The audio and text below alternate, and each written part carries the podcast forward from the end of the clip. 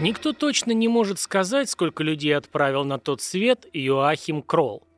На нем висит 13 убийств, в которых он сознался сам, но вполне вероятно, что это только самая макушечка большого айсберга.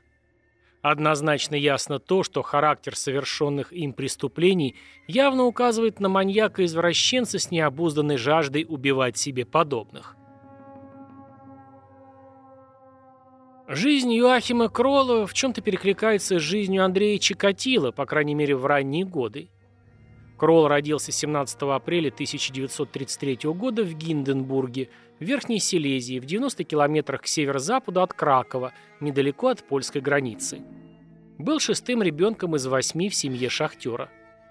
Германия напала на Польшу в 1939 но семью Кролла война всерьез затронула лишь в конце – когда советская армия вступила непосредственно на территорию Рейха. Семья голодала, отец Юахима ушел в армию по последнему призыву, был взят в плен и выслан куда-то в Советский Союз. Он так и не вернулся домой, поскольку, вероятно, погиб в одном из лагерей. Неудивительно, что в такой обстановке развитие мальчика шло не совсем гладко. Он страдал от ануреза, учился намного хуже сверстников, некоторые даже считали его умственно отсталым. Позже доктора установили, что его IQ равнялся 76. Первые послевоенные годы только усугубили трудности. Вместе с матерью и шестью братьями и сестрами Кролл жил в Рурской области Западной Германии, куда семья успела сбежать в конце войны. В январе 1955 умерла мать Юахима, опорой надежды всей семьи. Ему было тогда 22 года. В считанные недели после кончины матери сложности его психологии выразятся в чудовищном насилии по отношению к другим людям. И вот 8 февраля 1955 года Юахим зарезал, задушил, изнасиловал и выпотрошил 19-летнюю Ирмгард Штрель. Он набросился на девушку с невероятной яростью, и, как потом показало вскрытие, изнасилование произошло уже после убийства. Но маньяк не остановился. Не прошло и года, как он совершил очередное преступление, на этот раз похитив, изнасиловав и задушив 12-летнюю Эрику Шулитер в городке Кирхелене. Еще два убийства произошли в 1959 -м. Сначала 16 июня в районе Рейнхаузен города Дуйсбурга была убита 24-летняя Клара Фрида Тесмер. За это преступление арестовали другого человека, механика Генриха Отто, который позже от отчаяния повесился в тюрьме. Следующей жертвой Кролла стала 16-летняя Мануэла Кнот, убитая 26 июля в городском парке в Эссене. На этот раз убийца отрезал от тела куски ягодиц и бедер и отнес домой, чтобы съесть. С этого момента людоедство станет одним из фирменных знаков маньяка. Вообще он отдавал предпочтение внутренним органам, но иногда отрезал руки и другие внешние части тела. Кролл постепенно выработал определенную методику убийств. Поездом или на автобусе он отправлялся на какую-нибудь неприметную станцию и бродил вокруг в поисках подходящей жертвы. Потом незаметно следовал за девушкой, пока та не оказывалась вдали от людей. После чего набрасывался и силой уводил куда-нибудь в поле или на пустырь, где и убивал. Он оставлял множество улик, которые в наши дни сочли бы просто неоценимыми. Например, обильное количество спермы. Иногда он так активно мастурбировал возле трупа, что полицейские думали, будто имеют дело с нападением целой банды. Вообще, Кролл представлял собой весьма странную личность. Казалось, он испытывает удивительную нежность к детям, особенно к маленьким девочкам. В его квартире скопилась огромная коллекция кукол, к которым он относился как к живым существам. Однако Кролл периодически устраивал акты удушения надувных сексуальных кукол, и такие занятия, несомненно, были скрыты от внешнего мира, в котором многие считали его заботливым и безобидным человеком. После убийства Мануэла Кнот полиция еще раз арестовала не того человека. И, по-видимому, в этот момент Кролл взял небольшую паузу. Но в начале 1962 он возобновил свой смертоносный разгул и стал действовать более энергично. Его первой жертвой в этот новый период стала 12-летняя Барбара Брудер, которая пропала в городке Буршайде. Кролл позднее признался в убийстве, но труп так и не нашли. Затем была убита 13-летняя Петра Гизе. За это преступление был арестован и осужден сексуальный маньяк и педофил, 52-летний Винсент Кьюн. Он был приговорен к 12 годам лишения свободы и психиатрического лечения, но освобожден после 6 лет заключения. Следующей стала Моника Тафель, которой тоже было 13 лет.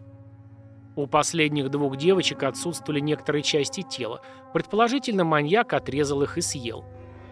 Три жертвы за столь короткий период и вполне объяснимый ужас родителей вынудили полицию активизировать поиски преступника – Уолтер Квикер был арестован по подозрению в этих преступлениях.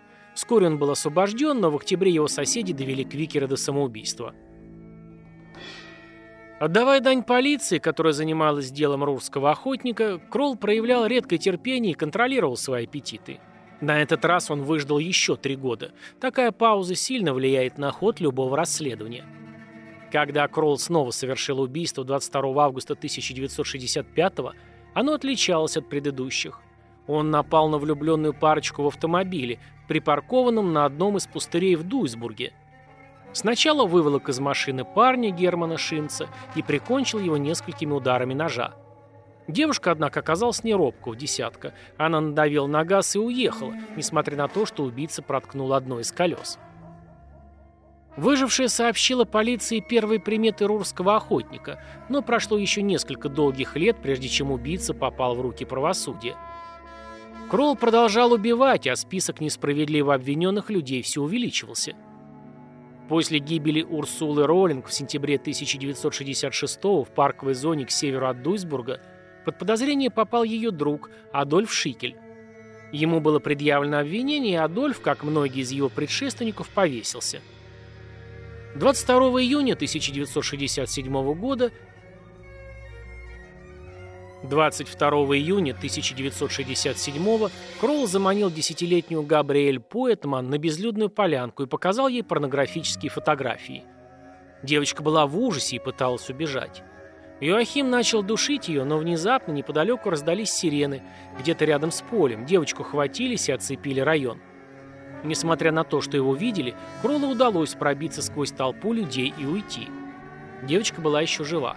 Родители ее никогда не сообщали об этом в полицию, пока 9 лет спустя Кролла не арестовали. А он продолжал убивать до 1976 года, причем возрастной диапазон его жертв иногда резко менялся. Например, 12 июля 1969 он пробрался в дом 61-летней Марии Хедген – в городке Хюкесваген, неподалеку от Кёльна, изнасиловал и задушил пожилую женщину. Но бесспорное предпочтение Кролл отдавал все-таки молодежи. 21 мая 70-го 13-летняя Ютта Ран была задушена по дороге домой с железнодорожного вокзала. За это преступление некий Питер Шай был арестован и в конечном счете освобожден. Он провел 15 месяцев в тюрьме. 1976 он признается в совершении преступления после того, как его соседи начали преследовать и угрожать. Еще в 1976 была изнасилована и задушена в Ферде десятилетняя Карин Топфер. Кролл не будет отвечать за это убийство в связи с отсутствием состава преступления. 3 июля 1976 смерть настигла его самую юную жертву, четырехлетнюю Марион Кеттер. Несчастное дитя пропало с детской площадки в Дуйсбурге, и полиция начала лихорадочные поиски в округе, обшаривая дом за домом. Однако теперь сыщикам, но только им, немного повезло. Один из соседей Кролла по дому пожаловался на засор в канализации и спросил, не знает ли он, в чем проблема. А Кролл, такой шутник, ответил, что его туалет забит кишками.